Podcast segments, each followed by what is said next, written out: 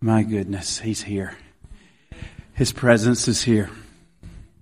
Thank you, Pastor Q, and your precious wife, Joy, and all of you that are here tonight. We had a phenomenal time last night in, in Virginia, but to, this evening is going to be even greater. As great as it was last night, it's going to be even greater tonight and tomorrow night because we go from glory to glory. Mm-hmm. Mm-hmm. My goodness. Um, I just love being here in this area. In, in fact, we're probably going to move here. Um, yeah, that would be neat, wouldn't it? Uh, wow. What a great looking crowd tonight on this Wednesday evening. Be sure to be here tomorrow night as well. You don't want to miss uh, what's going to happen. Pastor Marty uh, our executive pastor at Christ Fellowship Church will be ministering tomorrow night. He's going to be preaching and then also baptizing people in the water. Don't you love some Pastor Marty? His wonderful wife Paula Joe couldn't be with us tonight. Uh, but uh, my wife is. Come on now. Yeah. I want her I want her to greet you for just a few moments, but before she does, do we have any lead pastors and their spouses here tonight? If you would raise your hand. If you pastor a church somewhere, uh, raise your hand and your wife or your husband, whichever the case, if you are a lead pastor, anybody, God bless you. Thank you. Thank you.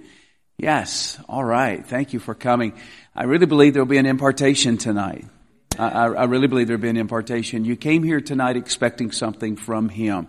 Uh, he will never disappoint. He is here tonight to move in your life. But He will move in your life to the point of the exchange. To the level of that you exchange you, He will come in power. Part of you, part of Him. All of you, all of Him. Does that make sense? All right. So I want you to welcome my wife, Karen Smith. And uh, if you'll come, we've been married 34 years. Praise God for that. Yes. She's getting younger. I'm getting a little older. They, you know, all the time, is this your daughter? You know, is this your daughter that you're bringing with you on the road? You know, that type thing. And, um, but, uh, we've been married 34 years. She leads an incredible ministry of our church that I believe was crucial for us to be able to host the presence of the Lord. There's a difference between hosting the presence of the Lord and just entertaining a visitation from the Lord.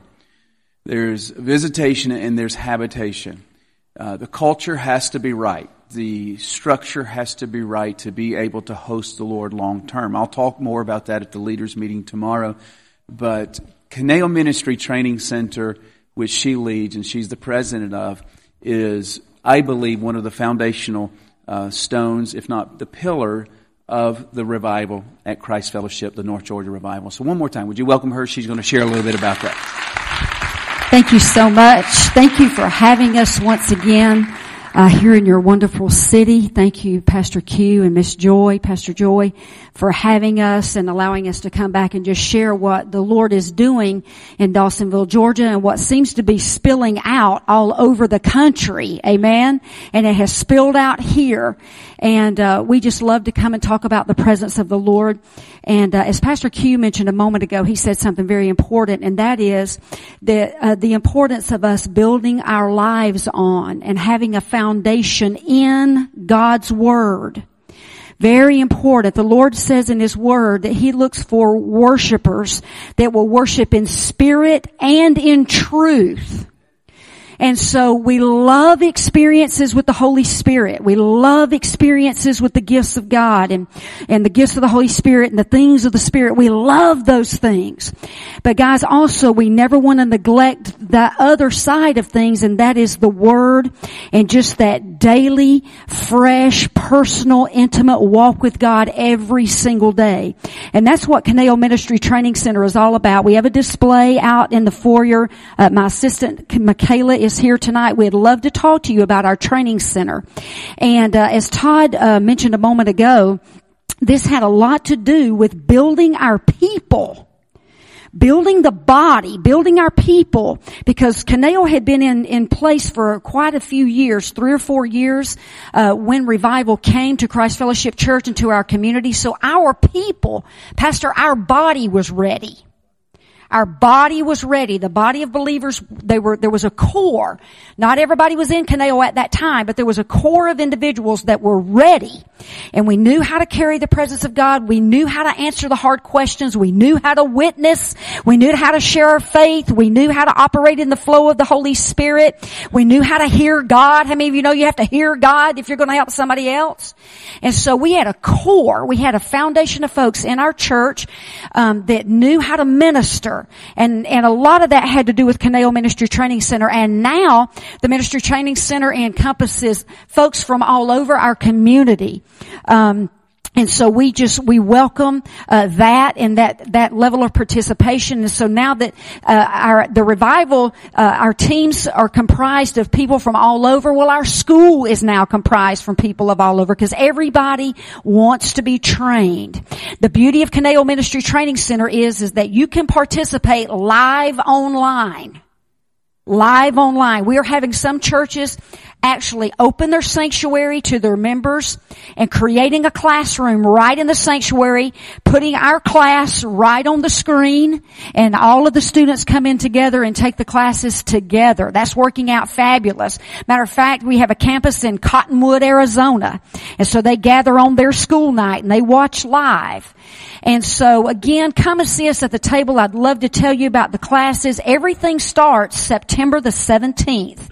If you are a year one Caneo student and you all would be, your class would be every Tuesday night, 7 to 9, live online through the month of May. So guys, listen, this is something not you don't even have to pray about this because the Lord wants all of us to get equipped. All of us to be, you should be an, you should be a student of God's Word for the rest of your life. There's a difference between a pu- uh, between a follower of Christ and a pupil of Christ. A disciple is a pupil. So if we call ourselves a disciple of Christ, that means we're a pupil of Christ and we're ever learning. So come and see us tonight. We'd love to talk to you about Caneo. That's incredible. Yes. I want you to stand to your feet for just a moment and I want you to welcome Pastor Marty Darracott as he shares a word with us tonight. Would you welcome him, the incredible man of God? Thank you so much, man. It is good to be home. This is home. Some churches you tolerate going to and others you celebrate. That's just the fact. That's just the way it is because not everybody's ready like you are. Not everybody's prepared the ground and and work like you have. Very few have isolated. They want revival. They just don't want to do what it takes to get revival. You have. You've isolated yourself in moments of prayer. Isolation is the breeding ground for a visitation that if you steward well could become a habitation. You've, you've got all three. And so it is an honor to be standing with you tonight. My wife couldn't be here. She is still working corporate America job and, um, and uh, has expired her vacation days. So she said, Marty, give them my love. She had to take those four days to go to Seoul, Korea in October, so she has used all of her days up. But she, she desperately wanted to be here.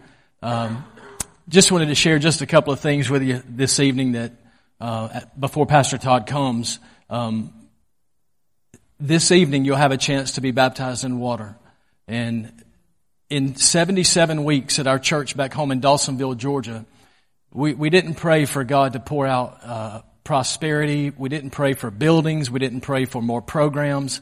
We got to a place in January of last year and we said, God, if you don't show up, God, if you don't move, then move all of us. What, what are we doing if we just keep coming and we're not experiencing the move of God? We might as well just stay home. I think the, the, most churches today aren't experiencing revival because they're content with survival. It's just okay to be normal. It's just okay to come in and do the same three songs and the same transition and the same offering and the same, you know, messages are great, but then we go home and we're still the same. Nothing changed. Revival is, is about restoring an altar. The altar is not a piece of wood. It's a place to die. And so that's what the Lord is asking from us. When we're saying, God, pour out your spirit, he, he said, okay. Okay, are you ready to die then? So tonight, the water baptisms, yes, he's healing people. We'll talk about some miracles and some healings and deliverance and marriage restoration and all that. But bottom line is, the Lord wants us to step into that water and become dead men and dead women. That's what he's looking for, the sacrifice. He is always, fire goes after one thing. Things that are dead and become sacrifices. He wants to consume it. And so, uh, it, it, it is a beautiful thing to be 77 weeks in now. We are 8,383 baptisms into this revival. 8,300 people have been baptized in those waters from Auckland, New Zealand to France to Germany to Tokyo, Japan. They're coming from all over the world, not for a ministry, not for a pool, not for songs of worship, which is amazing, but they're coming because they realize that God has sat down in a place just like He has sat down in this place in this ministry, in this gathering, he sits down and people are attracted to that. And so God's going to move tonight in an incredible way. Back in April, as we were in the water on a Sunday night, I'll never forget, we were in the water on a Sunday night, and there was a lady with stage four lung cancer that came to be baptized. She could not get in the water. She was so fragile. Her body was so fragile. Her hair had all gone from the radiation and the chemo, and she was just so weak. She was so desperate. You know, God's into desperation too. He's, he's looking for that moment of desperation. So she came, couldn't even get into the water. And she, she climbed up on the platform beside us and knelt down and I took a towel and we baptized that towel. We placed it over her head and we prayed and commanded her body to line up to the word of the living God and we commanded her body, uh, uh, to, to reject that foreign substance on the inside of her, that cancer. We began to minister to her and that was in April. And she left and a couple of weeks ago on a Sunday night she returned and I saw her come around the corner into the baptismal pool and I said, I remember you. But this time her hair was as thick as mine. She was 30 pounds heavier. She said that when she went to the doctor in June, she shared a story of how she went back to the doctor and they ran her PET scans and they told her, the doctors literally said, ma'am, your cancer is shriveling up and dying. You can only explain that one way. Jesus. So fast forward to this past Sunday night, three days ago now. This girl comes into the water, 12 years old. I think we have a picture of her we'll show on the screen. Her name was Blair. She gets into the water. She wanted to be baptized. Her grandmother brought her. Her parents weren't even at the service, but her grandmother brought her. as Blair got into the water, she just began to say, Thank you. Thank you. She was so excited. And I ask a couple of questions when, when you get into the water. We'll ask him the same questions tonight. What is your name? I think that's very important. Jesus, Jesus cares who you are. What's your name? Where are you from? Why are you in the water? And do you want to hold your nose? When I asked her, I asked her why she was in the water, she said, well, my left ear has been deaf since the first grade she had an ear infection and she went to the doctor and they had uh, misdiagnosed it and tried to treat it and ended up doing damage, permanent damage to her nerves in her ear. And it left her 100% deaf in her left ear. 100% deaf. So we anointed her with oil. We began to pray over her. And about 12 minutes in, something happened. And I got down into her left ear and I began to whisper. Many of you, how many of you have been to the Dawsonville revival? You've been to Georgia to Okay, so you, many of you have heard, before we baptize you, I'll say one last thing. Jesus, send the fire. And I began to say that over that little girl, and the Lord said, No, whisper it in her ear. And so I bent down and whispered in her left ear, Send the fire. Send the fire. And I got softer and softer, and she started repeating it back Send the fire. And I got softer, Send the fire. In her left ear. She began to repeat it every time I said it. And then you could see, I wish I could show the video, but there was a moment 12 minutes in where she realizes in her own mind, her eyes are closed, and she realizes she's repeating what she's hearing in her left ear. And her eyes open up and she begins to weep. All of us begin to weep and God touched that little girl, opened up her left ear, 100% can hear now. She can hear. God restored her hearing. Isaiah 35, 5. He said it a long time ago. The prophet Isaiah said in Isaiah 35, 5, the eyes of the blind will be opened and the ears of the deaf will be unstopped. and Jesus is glorified through it all. Amen. Amen. Tonight, the same thing will happen. Blind eyes open, deaf ears open, marriage is restored, people will be born again in these altars, in the water, out in the foyer. Doesn't matter where you are, you're here. Jesus is here. Doesn't matter where you go. He can move in your life. Sitting in your seat tonight. All you have to do is come expecting. When that little girl got her hearing, all she said was, thank you, Jesus. Thank you. Thank you. Thank you. And I'll close with this. Gratitude. I am fully convinced gratitude is the gateway for the glory of God in your life. Amen. Amen. Welcome Pastor Todd as he comes. I want you to stand to your feet and I want you to take about three minutes, not even that long, probably about two minutes and greet someone around you because this is important. God's going to move in this place tonight and I don't want you to be among strangers. We're among family. So introduce yourself. My Lord.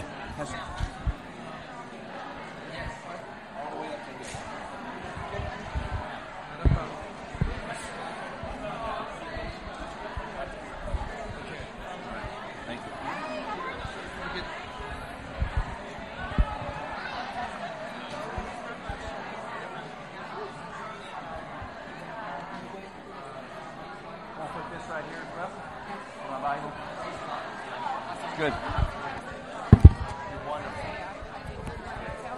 Good to meet you, I'm Thomas. Q? That's it? Like Q ball or All right. Hey, hey, bless you. How you doing, Tom? Thomas. Thomas, where you from? Uh, little town called Walkersville, Maryland. We are. Yes, we're just, um, thank you. I'm Tommy Brad. Hey, Tommy. Tommy. Tommy. I'm sorry. Somebody's walking by you. How you doing town travel? We are talking. Thank you. I'm Toby Brah. Hey Tommy. Toby.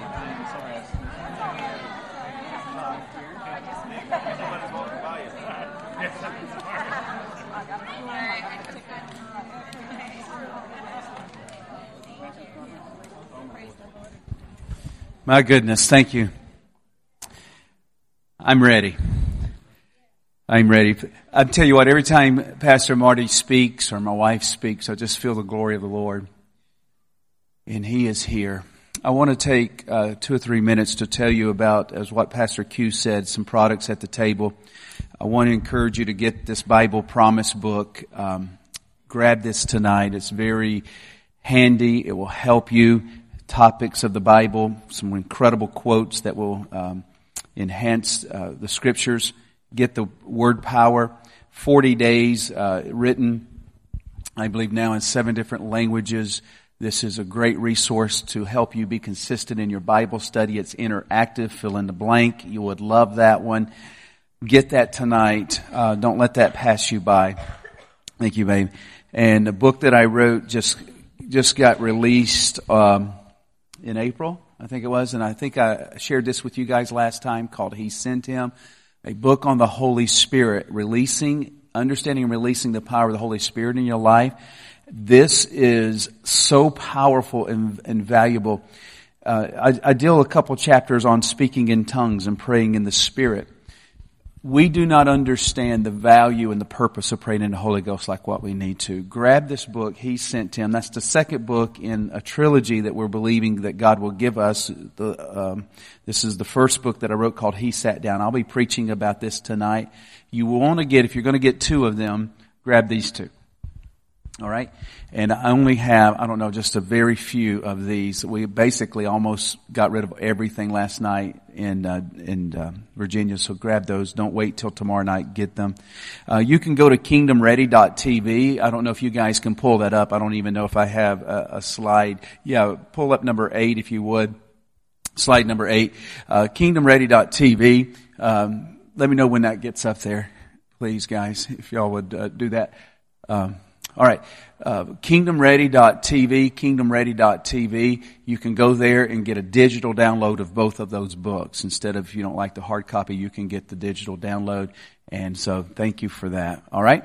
Uh, I want you to go in your Bibles to Mark chapter 16. Mark chapter 16. I, I'm on assignment tonight. I am on assignment. As Pastor Marty said so beautifully, we're seeing all kinds of miracles and healings. Uh, uh, go to slide number 24, guys. 24. Uh, this is a lady, for those of you that don't know, her name is Lorraine Barge. I shared this story last time that I was here, but I've got to build your faith. Who was here, or who's here for the first time? Raise your hand. This is your first time to hear. Wow. Okay, most of us. So I'm going to share a couple stories with you. Others of you that heard it last time, you just build your faith, because this is going to help you. Uh, this is a lady, uh, Lorraine Barge, and her husband, John. John uh, ran for governor in the state of Georgia. At the time of running for governor in 2016, he was the state school superintendent. In other words, he was the principal of all principals in the state of Georgia. All right, he uh, was uh, he's highly educated, very intelligent. Both of them are extremely smart people. But she got diagnosed with stage four breast cancer. Stage four breast cancer. And I want you to take a, look at what stage four breast cancer looks like in uh, a human body. Uh, she had 50 cancerous lesions in her body, 50 cancerous lesions in her body, and they're all over her person. And if you guys can pull that up a little bit quicker, guys, if y'all can move on that. Um, yeah, okay, move very quickly if you can as I'm talking. Here's what cancer looks like in a human body. Every one of those dark spots is cancer, cancer of the bones. She was taking oral chemo, uh, started in June of 2018, so not not uh, just over a year ago. And um, doctor says we're only going to hope to contain it. We probably won't be able to cure it. Uh, we're just going to help give you the best quality of life that we possibly can on uh, October the 28th, I believe it was, she came to Dawsonville because she started hearing about the miracles that God was performing, what God was doing in the house. All right, uh, how psoriasis melt off a man's body right there in the pool that just went in to assist his mother getting baptized. Uh, how people that were having mental issues were getting uh, off medicines. People that were clinically diagnosed with particular um, ailments, arthritis, bursitis being completely healed, heart problems. People that were having eczema on their skin. People that um, teenagers that were being literally set free in the water. She had heard about that living six hours away. She decided to come. On October 28th, she got, or excuse me, October 28th, she got baptized. And the very next day, on October the 29th, this is the PET scan that the doctors came. Every one of the cancerous lesions gone out of her body. This is the very next day after her baptism. That's her bladder, that's her kidney, and then that's her heart. And I say this tonight, if God can do it for Lorraine Barge, God can do it for all of us in this room. Uh, here's a story, if you guys would, to uh, go to slide 31. Larry Roquin, I just uh, texted him before I came here tonight. This is a pastor that had no cartilage in the lower 12 inches of his back. The lower 12 inches of his back. It was vertebrae upon vertebrae. And that's he and his wife Rinaldi um, in the water to, uh, in, in Dawsonville to get baptized. He gets baptized. He drives back to Louisiana 10 hours and he has no back pain.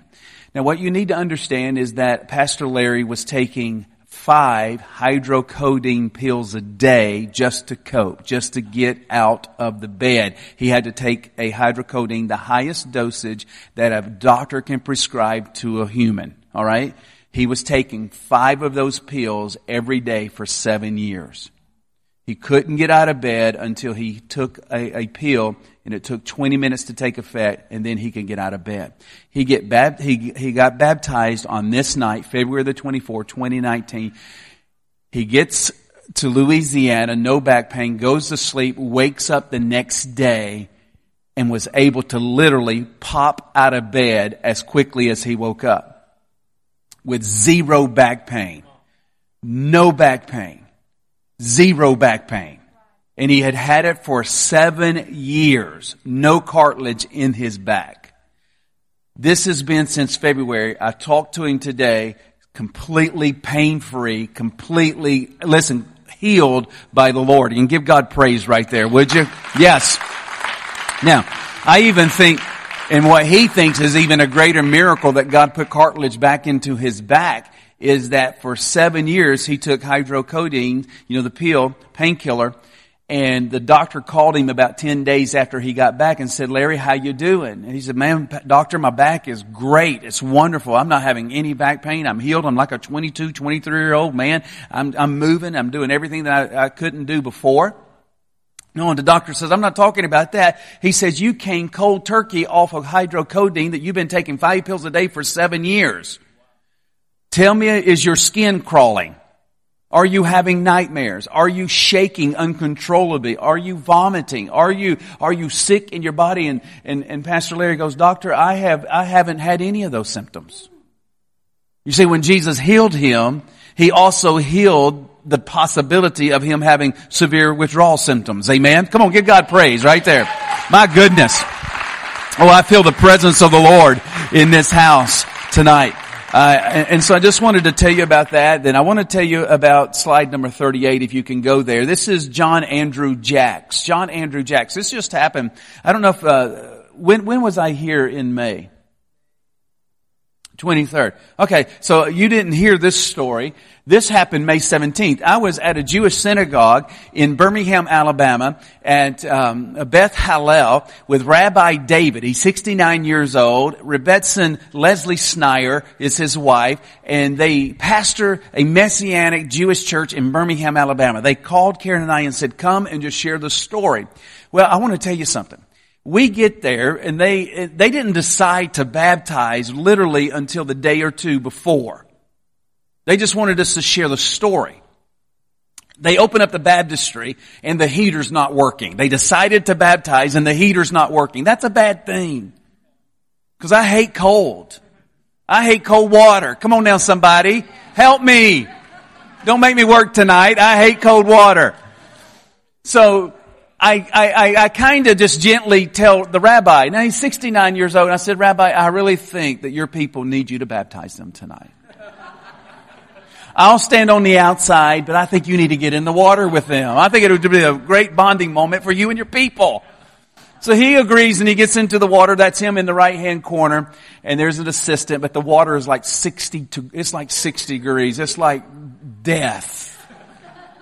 If you don't die spiritually, we're going to kill you physically. You have hypothermia. We're going to, it's awful. Wasn't it cold, Karen? Woo! I just, golly, I get chills thinking about it. So anyway, we baptized 150 people around there. 150, well no, it was about 100 people the first time, then 150 the next time that we went. And so this is the first time we went, May 17th. So he gets baptized. He's 10 years old and he is clinically diagnosed with dyslexia. And, and you guys know what that means. You, hard time reading, concentrating, all of the things that happen. Your, your letters get twisted backwards and forwards. Anybody know what I'm saying? So he's been clinically diagnosed. He's 10 years old. He gets into the water. He gets baptized. He comes up out of the water and he kind of shivers. And I'm thinking he's dying on me right here. We get him up out of the water. He comes up on the steps. They put a, a, towel on him and they give him his glasses back. He puts the glasses on his eyes and he says to the people around him, says, I can't see out of these glasses. So I can't see out of the glasses. He takes the glasses off and what I didn't tell you, he was blind in his right eye. And his right eye pops open. Completely healed in frigid water.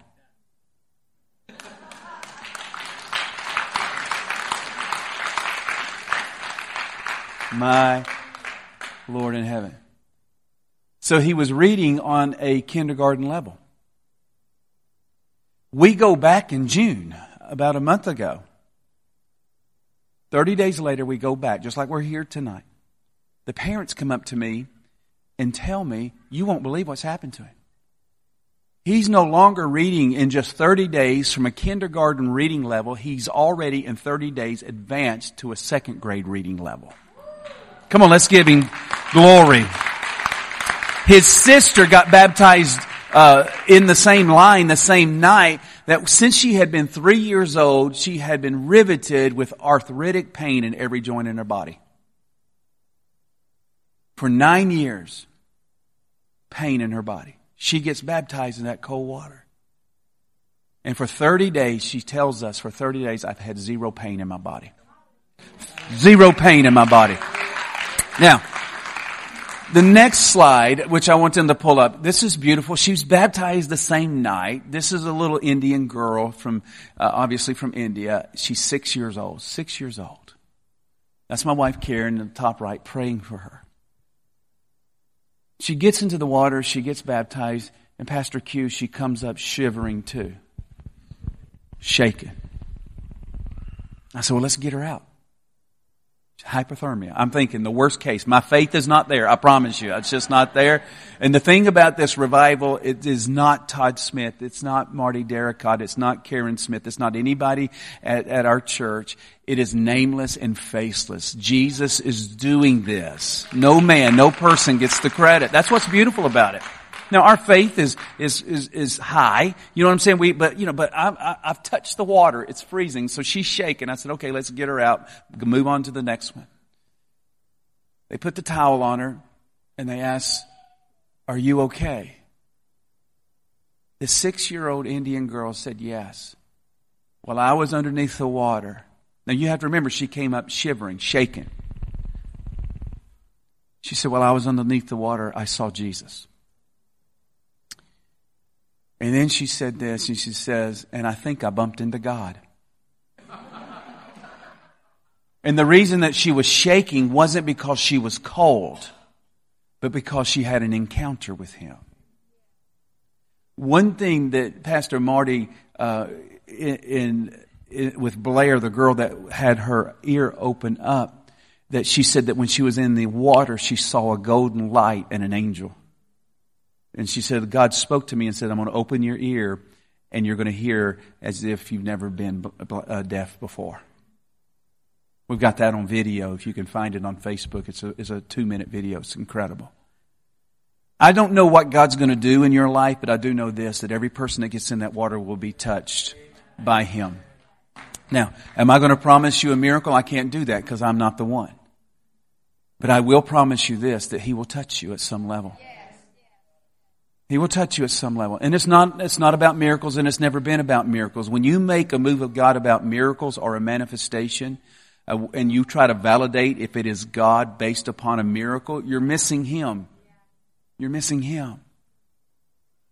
There have been people that we baptized that have died. That came with days to live. You've got three weeks to live and they come and they spend one of the 21 with us. And we hear a report from time to time that someone didn't make it. It breaks our heart.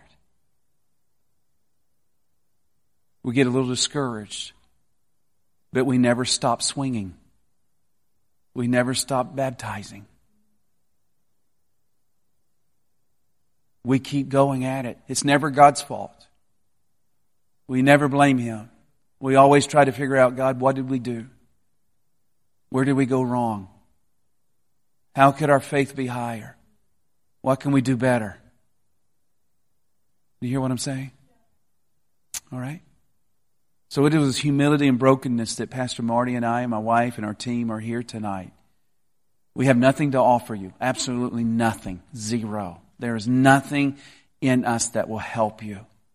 All I know is that in January of 2018, I'm walking across a platform in our church in a 21 day fast, broken, tired, desperate.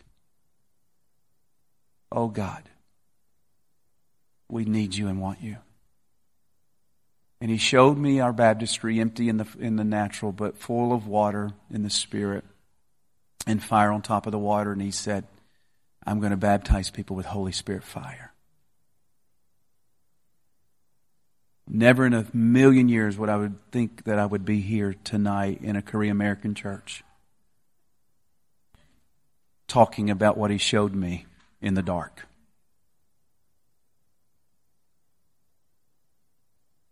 It's not here in my flesh, but he is here. And he'll meet you. Can I spend about 20 minutes going into the word tonight? I want you to grab your Bibles, Mark 16. Pastor Marty will be sharing more stories tomorrow night. If you know anybody that is away from God, backslidden, marginal in their faith, you know any person that's sick in their body, get them here. Get them here. Touch somebody and say, get them here. All right, now say it like you mean it. Get them here. Mm-hmm. Okay. Mm-hmm. We have people that we will be watching online. It'll be 12 o'clock at night. This has happened in the past. One in the morning, two in the morning. They, they're watching online. And they'll send a message. Presence of God is in my room. He's calling me to come to your church and be baptized. I'm 45 minutes away. Will you wait on me? And they'll get in their car and they'll drive. We have people all over the world that will can't get to Dawsonville, but just this past week, a family from Dubai flies in and to come and to be baptized, he and his family. But we tell them, if you can't come, fill up your bathtub with water. Immerse yourself. Because he's doing something in the water. He is doing something because it's a point of contact at this moment. Amen? Praise God. Mark chapter 16. I want you to go there in your Bible. Mark chapter 16. Um, a few years ago, I believe the Lord spoke to me. In fact, it's the book that I wrote called He Sat Down. I had no idea that when God gave me these words in Revelation, that it would be instrumental in developing our church to be able to host His presence. Mark chapter 16, Jesus is talking to His disciples Verse 14, he's been resurrected. He spent 40 days with his disciple. This is the 40th day. And the Bible says that Jesus spoke to his disciples and he says, go into all the world and preach the gospel to every creature. It sounds like in that text that Jesus is giving his disciples an assignment. Is that correct? That he is telling his disciples, I need you to go preach the gospel to every creature. He who believes and is baptized will be saved, but he who does not believe will be condemned. And these signs shall follow those that believe. In my name they'll cast out devils, they will speak with new tongues, and they will take up serpents, and if they drink any deadly thing, it will by no means hurt them, and they will lay hands on the sick, and they will recover. We like the red, don't we? Verse 19, so then after the Lord had spoken to them, he was what? Received, taken up into heaven, and he did what? Sat down. He sat down. So I'm reading this a few years ago, and the Spirit of the Lord spoke to me, and he said, Todd, read that again. That verse. And I read it out loud, and I, and it says, and he was received up to heaven, and he, everybody say it, sat down. He said, Todd, read it again. I said, Lord, you were taken up into heaven and you, everybody say it, sat down. He said to my heart, he said, Todd, what am I doing right now? I said, Lord, according to this text, you're sitting down. You're sitting down. Now, guys, you may be able to follow with me, uh, Michaela, just quickly as I'm going through this. Just follow with me, if you will. Uh, I think I begin in slide um, number 148. And he said to me, he said, Todd, I'm sitting down. I'm sitting down. Five times in the New Testament, it refers to Jesus sitting down. Five times. Only one time does it say that Jesus stood up between the book of Acts and the book of Revelation. The only time that he stood up is when Stephen was martyred. That when he came to heaven, or when he was being martyred, the Bible says that Jesus stood up. I want you to know tonight that what Jesus is doing at this very moment is what? Sitting down. This revolutionized my approach to church ministry. Because I have had the mindset that Jesus, who is in charge of everything, is going to take care of everything. But according to John chapter 17, Jesus said, I have finished the work you have given me. Now, before we moved to our current home, we lived in an area where I had a small little farm. I had 10 acres of property. I was responsible for cutting about four acres of grass. I had a particular responsibility being the leader of the home. I got the opportunity to ride on a zero turn 60 inch Exmark lawnmower that, that thing would travel eight miles an hour while I'm cutting grass. I mean, it was like, it was like a convertible I never had. And I'm, I'm, I'm, I'm trekking, I'm moving, cutting the yard. I had my portion of the yard to cut. I had my responsibility. Amen right there? I had my little responsibility of cutting this portion of the grass. I would get done with my part and I would come into the house and I would I would sit down. But the work was not done fully. Because my two strapping boys, one of them is here tonight, his name is Ethan, my older son is named Ty, had responsibilities and it was necessary that they would finish the job. I did my part and sat down. They had the trimming, the edging, the picking up of the branches. Come on now, talk to me. And they had to finish the work. And when they finished the work, the yard was pristine and gorgeous. Now understand what Jesus is doing here because this is going to help us. Pastors, this is going to help us tonight. That Jesus came and lived for 33 years and had a particular job to do. And when he finished his portion, he went to heaven and he sat down. But before he went to heaven, now listen to me, it's very important. Before he went to heaven, he gave an assignment to his followers. I'm going to heaven and I'm going to sit down. My work on the earth is done, but I need you to finish the job.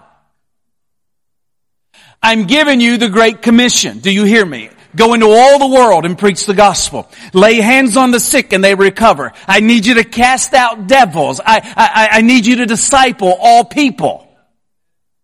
I am living or I am leaving and I am giving you now your portion of the work that must be done. Do you hear me? Is this making sense tonight? So I need that to register in your spirit. Now you're thinking, why am I teaching you this tonight when I'm sick in my body and I need to get into that water? Listen, I am not here to help you have an experience. I am here to help you have an encounter. And Pastor Marty said it so eloquently. We're here to deposit in your soul, in your spirit. Because what God wants to do in the DMV area is not going to be based upon events. It's not going to be based upon your experience in the water. It's what happens to you when you get out of the water. What happens to you Monday, Tuesday, Wednesday, Thursday, Friday. What happens to you in your local church. Mm. Now listen. Here we are right now. Jesus is in heaven. He's given his disciples responsibility. Now let me read this to you very quickly. You and I know that we have a universal struggle. Now listen to me. It's a dichotomy. A struggle that has you and I completely dependent and relying on God for our very existence. Can, can somebody be in agreement with me? That you and I have our, we are completely dependent, we rely upon Him, for our everything. However, now listen, I don't want, I don't want this to be controversial, but it can be if you don't listen. While we are dependent on God for our everything, on the other side, and what makes this dichotomy so interesting and compelling is that God at the same time is ultimately dependent upon man. Don't misinterpret, don't, listen, don't misrepresent me tonight. Because I'm going to go somewhere where you've never heard a preacher go before. While we're dependent on God, God is dependent upon man. And this is how he set things up. Let me explain. God is God. He's all powerful, all knowing. He is everywhere all at the same time. Can I get somebody to be in agreement with me? All right. He has the capacity to do whatever he wants to do whenever he wants to do it. His strength cannot be duplicated. Come on, just say amen when I point the mic at you, alright? His, his, his fierce power, nobody can contain. Amen. The forces of nature obey his every command. Amen. The demons of hell tremble at the mention of his name. Amen. The mountains melt like wax. It is his presence. Angels bow, sickness leaves, and death shrivels when he shows up. We have no problem agreeing with that. Now, with me saying that, let me say this. God needs me.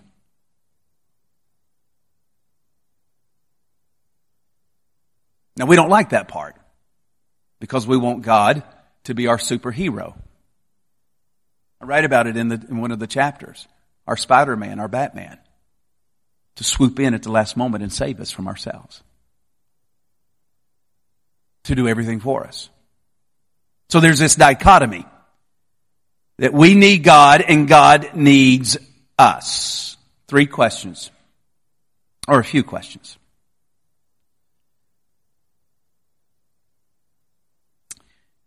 Last night, 18,000 children died around the world due to malnutrition. Google it. United Nations tells us. Every 24 hours, 18,000 children die. That's equivalent to 60 jumbo jets falling out of the sky every 24 hours. Do you understand the, the severity of what I just said? 18,000 children die. Guys, I'm not making the stat up. You can Google it right now. How many children die per day due to malnutrition? No food. 18,000. Can I ask you a question? What is God going to do about that? See, this is where atheists get us. We say God's all loving. God's in control of everything. And they'll come to you and say, your God is a compassionate God, but 18,000 children died last night. And if your God has all powerful and all loving, why is He allowing that to happen? And our response is, well, he's in charge. Because we don't know how to respond. That's why Kaneo is important for you. Do you hear me? What is God doing about it tonight? As a child in Africa, bloated little belly will die by the time we get out of church service. Does God have the capacity to bring manna from the sky? Does God have the ability to bring, bring forth clean drinking water from the earth? We would all say, yeah. But can I answer the question? What is God going to do about that? The same thing He did last night, and the night before that, the night before that.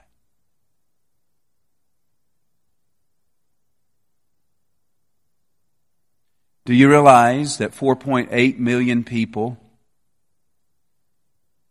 are engrossed into the sex trafficking industry? Mainly women and children. It's catastrophic. It's horrendous. Does God have the capacity to get them out of the sex trafficking industry? He's all powerful. But what is he going to do about that? Same thing he did last night. His children are raped. Girls are sold. Boys are auctioned off.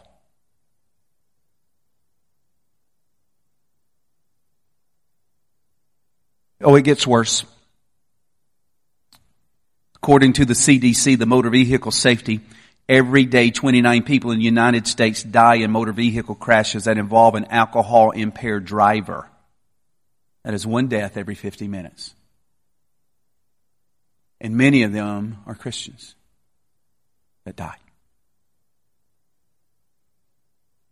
I want to know what is God doing about that?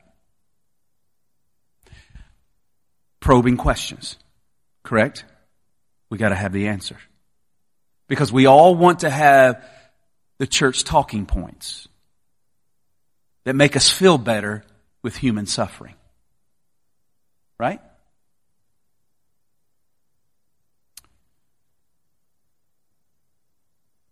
But in the back of your mind, you must understand that God has sat down.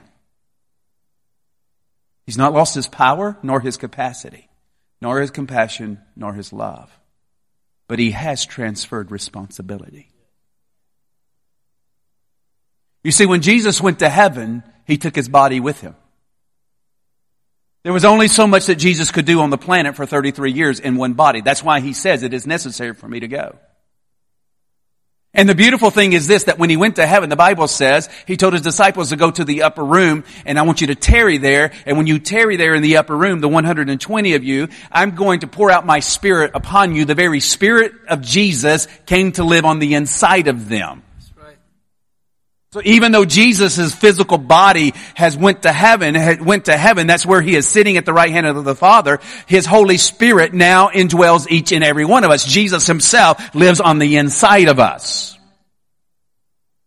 And not only that, he says, I'm going to give you a gift and empower you to go do what I did on the earth. That's why he says, the works that I do, you shall do also. And greater works than these. So are you tracking with me?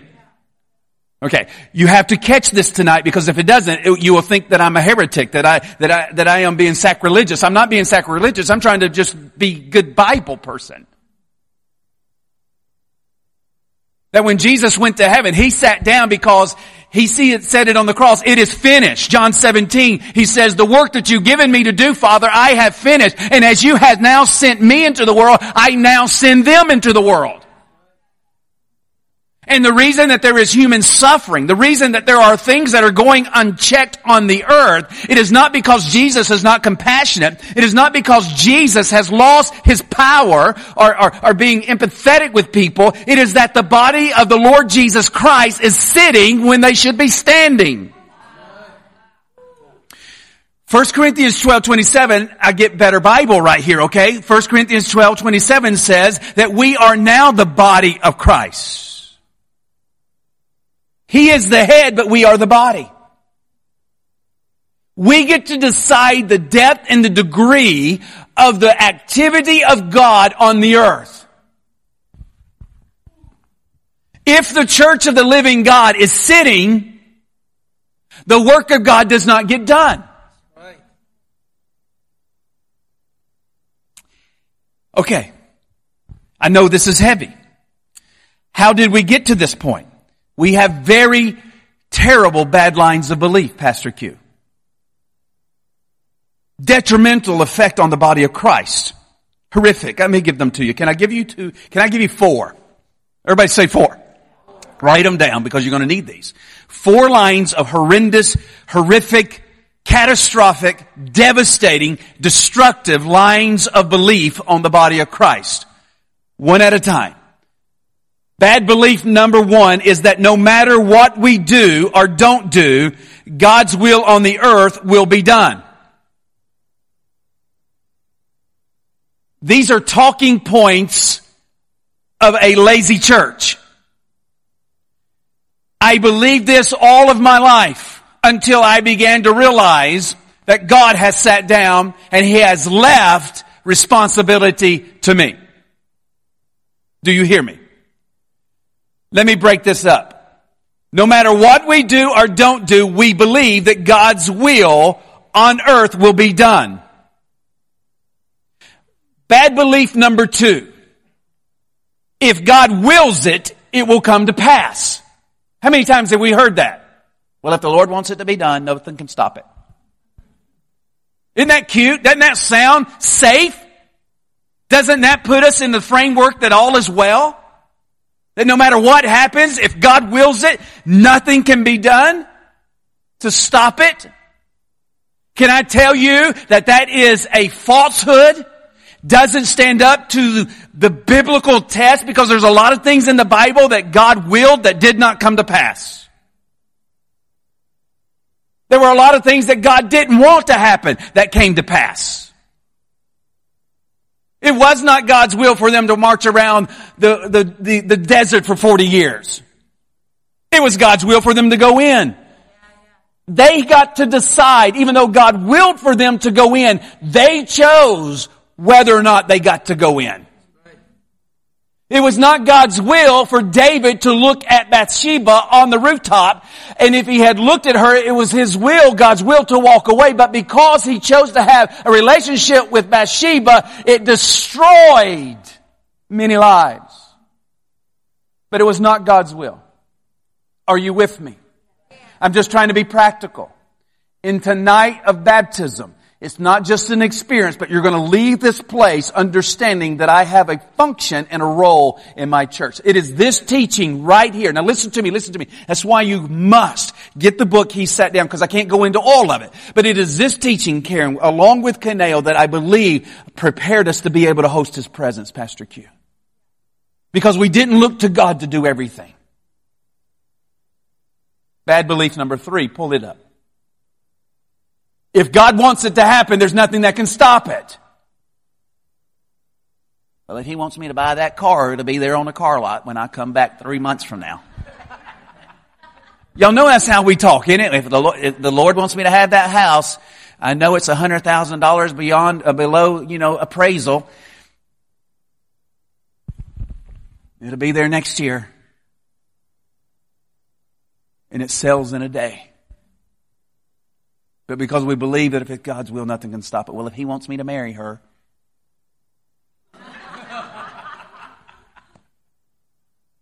we go, we get a brain fog in the church. And bad belief number four God is in control of everything. Uplifted hand. Both my hands go up. How many of us have said this?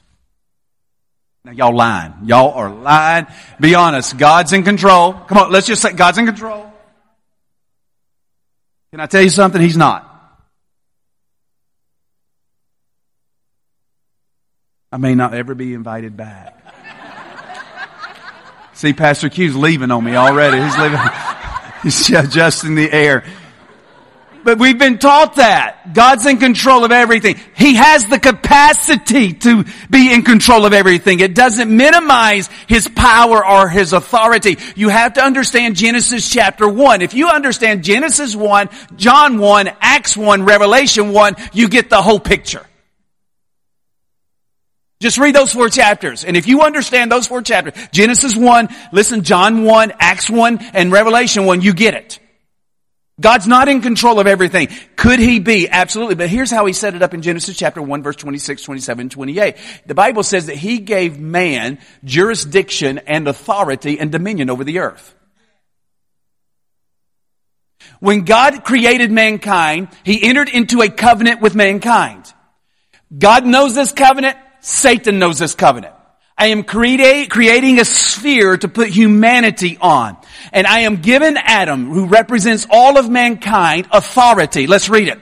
Let us make man in our image and according to our likeness and let man have what? Everybody say dominion. dominion. That means man will dominate the earth.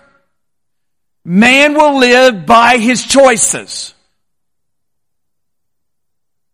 I will not control every decision that man makes.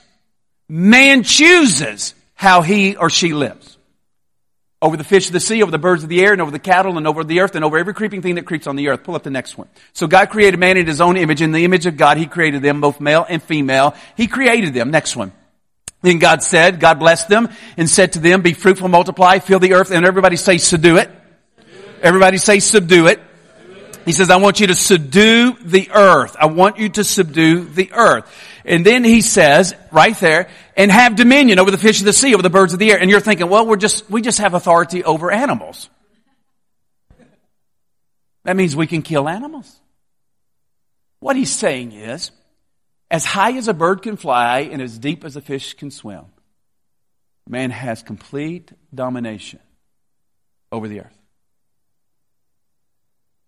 saved men and unsaved men. Where was God if He's in control of everything? Hear me. Where was God when Hitler came on the scene and annihilated six million Jews? Hitler exercised his dominion. Good teaching. Where was Stalin when 12 million of his own people were killed? Where was God in Orlando, Florida, in the Pulse nightclub, when a terrorist walks in and gun down, guns down, guns down dozens of people? Do you hear me? If you buy into the fact that God is in control of everything and nothing happens according that it's not according to his will, then you basically make God responsible for every Jew, per, Jewish person's death and every person that was killed in the Pulse.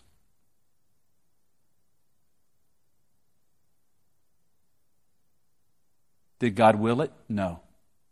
Did God want it to happen? Absolutely not. Did it happen? Yes. Why? Because a man decided and filled with such hate that I will kill.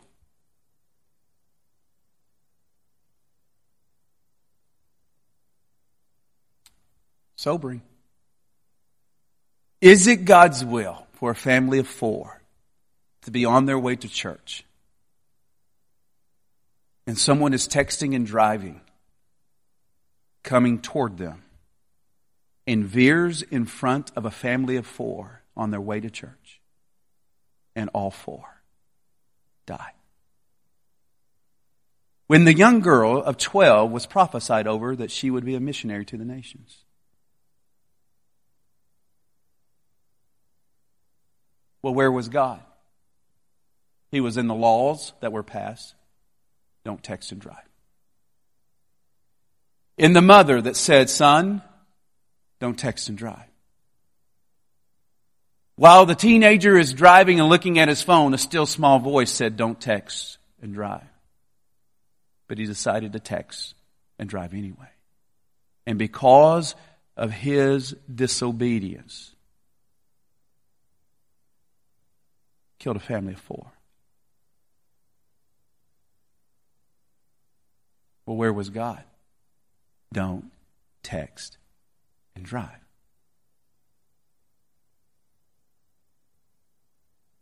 Heavy. Do you hear me? Where is God when the born again saved man is on a business trip to Minneapolis? And in a moment of weakness, he finds someone in the restaurant that is sitting by herself and decides to have a conversation with her. And before the evening is over, they're sharing the same room. And a mom and two kids are at home waiting for daddy to come home. Do you want to tell me if God's in control of everything?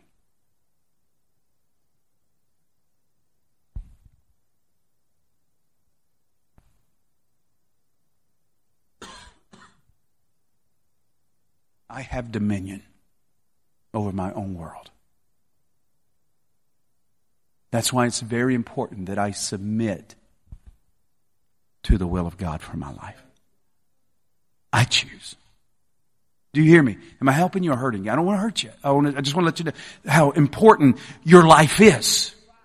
And you cannot any longer say, if it's God's will, it's going to happen no matter what. Your neighbor will die and go to hell and burn for eternity while we take the posture that nothing can happen unless God wills it. He wills that no one perishes. That's your Bible. So how are we doing? Can I help you?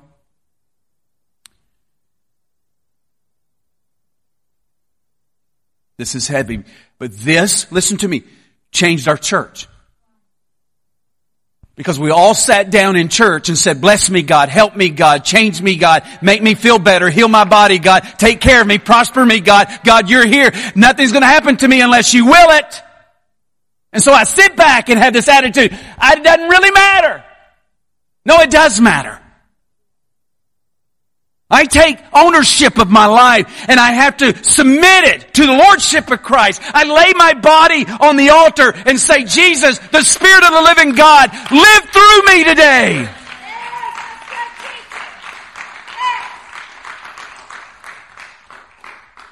There are a lot of folks that have died prematurely. I do not buy into the mindset, and it's just, it's just common sense rationalism that the church has developed that nobody dies unless God wills it. Tell that to the baby in the womb tomorrow. That will be picked apart piece by piece. You cannot tell me with a straight face that that is God's will. People die prematurely. When a 13 year old hangs himself in a bedroom from the ceiling fan, it is not God's will. The child loved God with all of his heart, but because of bullying and because of rejection, he couldn't handle it anymore. And God, all the while, was telling other Christians in his life, call Johnny, go see Johnny, go, go text Johnny, find out where Johnny is. And they were too busy. His father walks in and sees him dangling from the ceiling fan. We have got to adopt the mindset that Jesus is sitting down, but He lives on the inside of me. I am now His representative. What He did, I must do. Well, that was just His day to die. Stop the insanity.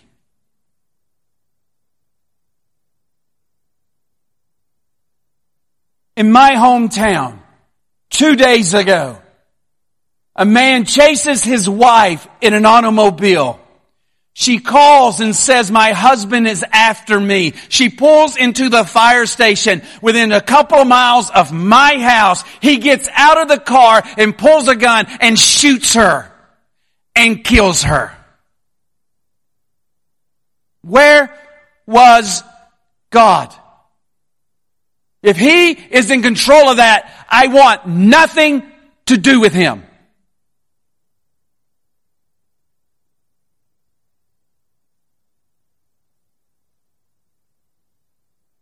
That's bold. He's given me jurisdiction.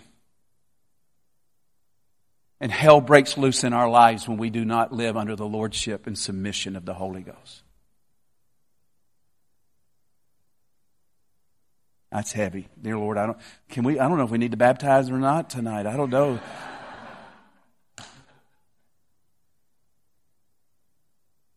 How have we done as a church that have believed those four talking points. You know that? Pull them back up. One, quickly. What's number one? Pull it up. No matter what we do or don't do, God's will on the earth will be done. False. Next one. If God wills it, then we'll come to pass. False. Two. Next one. Number three. If God wants it to happen, there's nothing that can stop it. Four. God is in control of everything. How have we done with that mindset? 7.4 billion people on the planet. Follow me quickly. Write these numbers down. You understand that? Right now, there's 7.4 billion people on the planet. It's in my book. You got to get this. All these statistics are there. 50, 55 million people die every day, or every year. 55 million, according to United Nations, all over the world. That's over a million people a week that die. According to all the missiologists and researchers, there are 2.3 billion saved people on the planet. Got it?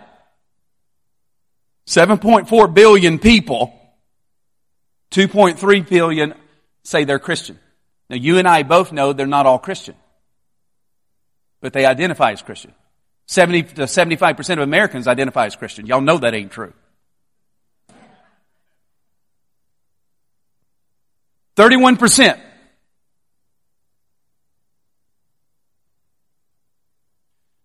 Let's assume that 31% of all dead were Christians this past year. That means 17 million in the last 365 days went to heaven. That's pretty good, right? 17 million people last 365 days have gone to heaven. Praise God for that. But do you realize that there are 5.1 billion unsaved people? That means 69% of the people on the planet don't know Jesus and have a personal relationship with Him. Does that make sense? I mean, do you understand what, what, what is 69% and we've had the gospel for 2,000 years? Coca-Cola's been in existence less than 50, uh, 150 years. They got a Coke product within walking distance of every human on the planet. They have 130,000 employees. There are 2.1 billion Christians. You tracking with me? Let's assume that 69% of all dead were not Christians last year. That means that 38 million 157 people stepped out into eternity unprepared to meet God.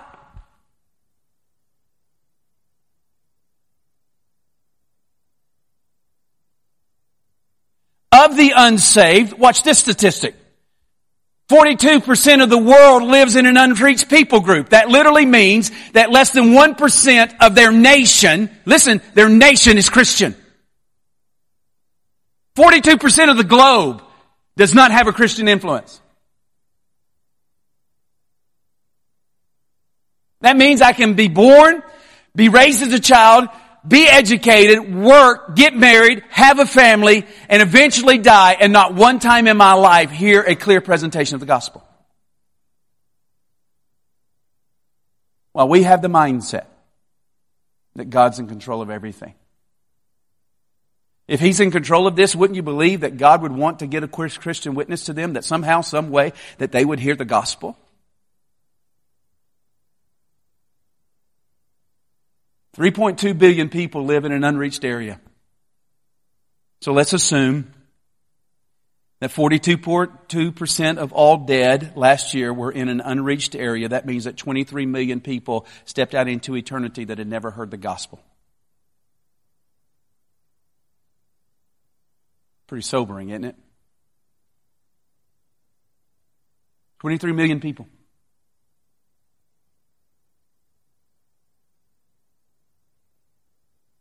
Let me break it down. 151,000 people die every day in the world. That's a lot of people. Pull up the next one. 151,000 people die every day. If 31% of those that die are Christians, 46,000, right at 47,000 people go to heaven. Every day, 46,000 people go to heaven. If 69% are unsaved, 104,000 step out into eternity and go to hell. Every day. Every day. Every day. Stop. Everybody look at me. Every day. Every day. While we're believing that God is, is in charge of everything, and he's got everything working out according to his plan. 104,000 people step out into eternity. Here's the horrible fact. That 64% or 64,000 every day step out into eternity who have not heard the gospel one time.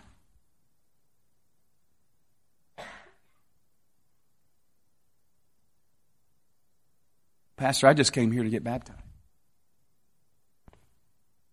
I didn't come here to feel guilty. I'm not here to help you feel guilty. I'm here to help you stand up. Because Jesus is not going to do it. He will not go to the Philippines and share the gospel. He finished. He is not going to China. The only way that he goes, if he goes in you. You want to hear a scripture that's going to blow your mind?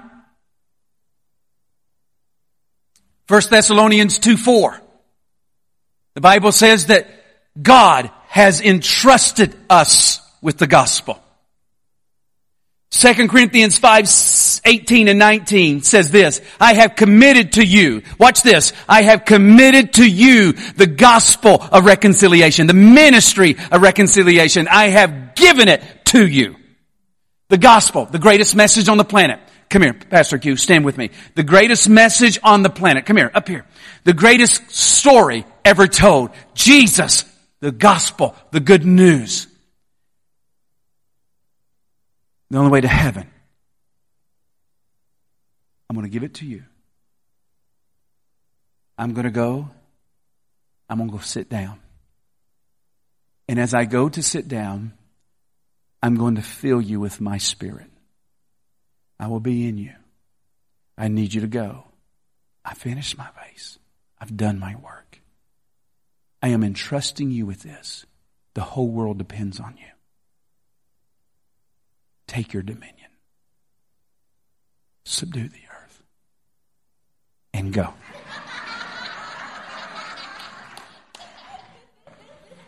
And you go. And you go. And you go. Now listen to me. Come here. No, no, no, no. You hold it for a sec. I'm giving you this. This is the great, we love the Great Commission. Go into all the, isn't that cute? Isn't that fun? I just hope God sends some missionaries to the world. I'm going to sit here and enjoy my life and my self-steering, self-parking car. And I'm going to enjoy all the gadgets and all the toys. And, and God's going to reach all the masses of the world while I here, come here to church to get blessed and encouraged and refreshed and fed by Pastor Q and these wonderful pastors. And if they ever um, need me, and uh, I, I may be at the beach or at the lake, or, but I, whenever I need you, I need you to come and help me. I'm going to just sit down and be blessed. And Jesus says, I've entrusted that with you. I will not take it back. That's why the Bible says the eyes of God roam throughout the whole earth, trying to find a man or woman whose heart is completely loyal to me so that I may show myself strong on their behalf. You have to understand Genesis 1. Dominion belongs to us. And if we're lazy and inactive, the work will never get done. Well, Pastor, I'm hurt. Get over it. Quit wallowing in your pity. Earth people hurt earth people. Humans hurt humans. You don't know the trauma I've been through. You're telling me that your trauma is greater than any deliverance that Jesus can bring to you. I'm not minimizing your pain. Guys, let's get up. I've entrusted it to you. And what you do with it will determine, well, that's another story. Do you hear me tonight?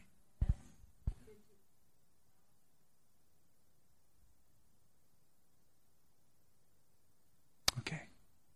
I've done my job. Done my job.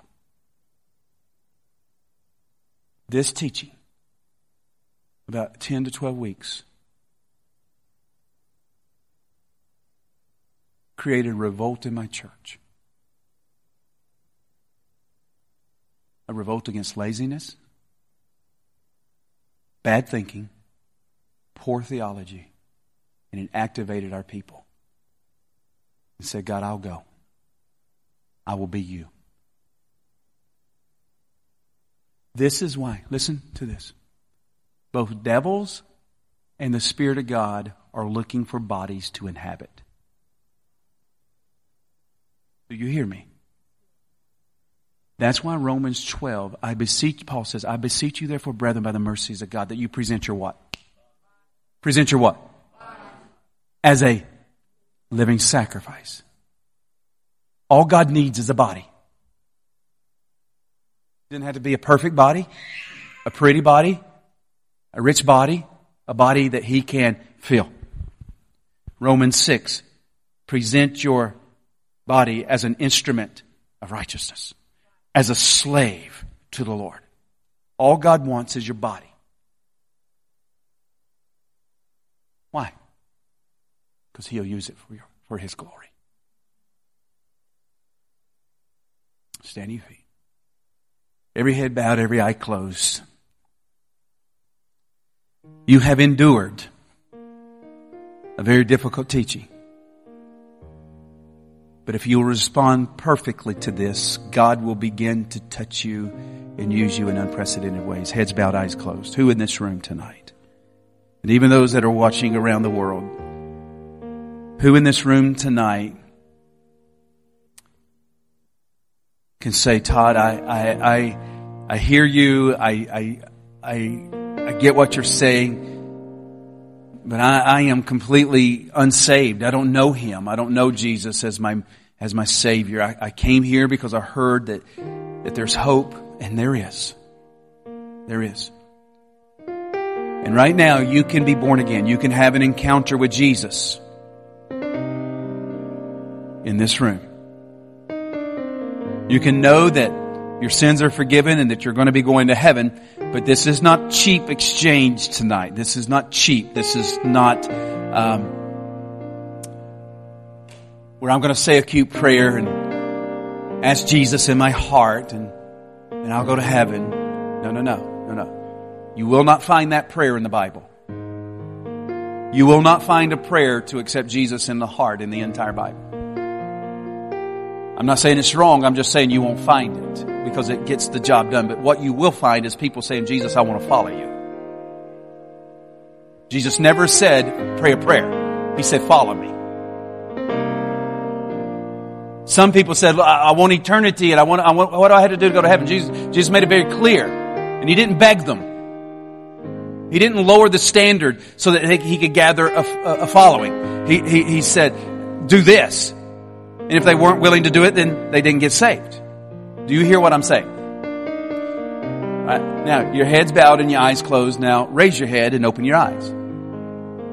Who in this room would like to follow him? You've never been saved. You've never been his disciple. But you're willing to follow him. You want to be born again. Your sins forgiven and you want to make him your master and to turn from your old ways, repent and make Jesus your savior. If that is you, as high as you can with every eye open and everybody looking around, who would say, I want to be born again tonight? I want to know Jesus as my Savior. I've never been saved. Would you raise your hand? Anybody in the? Raise your hand. Anybody in the room? Okay. Great. Two sweet little girls right here. Anybody else? Todd, that's awful bold. I get it. You got to understand it's going to cost you everything to serve Him. I'm going to ask those two sweet young ladies to come and stand right here in front of me. Pastor Q, we want to take care of them, minister to them, lead them to the Lord, make sure they understand what Jesus did for them. And I'm sure they do. We're going to help them have an encounter with the Lord right here, right here. Pastor Marty. Come on, let's give God a hand clap of praise. Listen. Now I want you to hear me and then we're to we're going to open up the altar for baptism. We are living in an era that the church cannot can no longer be quiet. We're living in an era that the church can no longer be impotent. We're living in a time where the church can no longer be addicted to sin.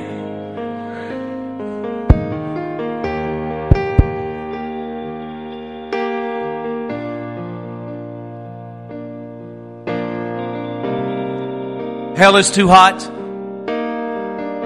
Heaven is too real. Eternity is too long for me to fail Him in this hour. Our responsibility is too large for us not to understand what Jesus did for us and give Him complete access to our bodies and say, Jesus, I lay my body on the altar. I am completely, thoroughly, teetotally yours. Whatever you ask me to do, I will do it. Your baptism tonight is a baptism of fire, of repentance, brokenness, and encountering Him. He will touch bodies. He will heal bodies. But this is about Him tonight. Lift your hands. Say this prayer. Say, Jesus, here's my body. Possess it. Fill it. Overflow. I'll do whatever you ask me to do. I'll go wherever you want me to go. I will say whatever you want me to say. Be big on the inside of me.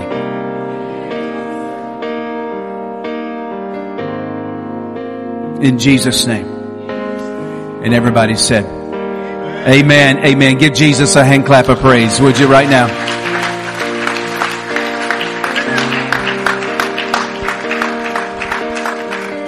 Pastor Q, would you come? I want to say it again.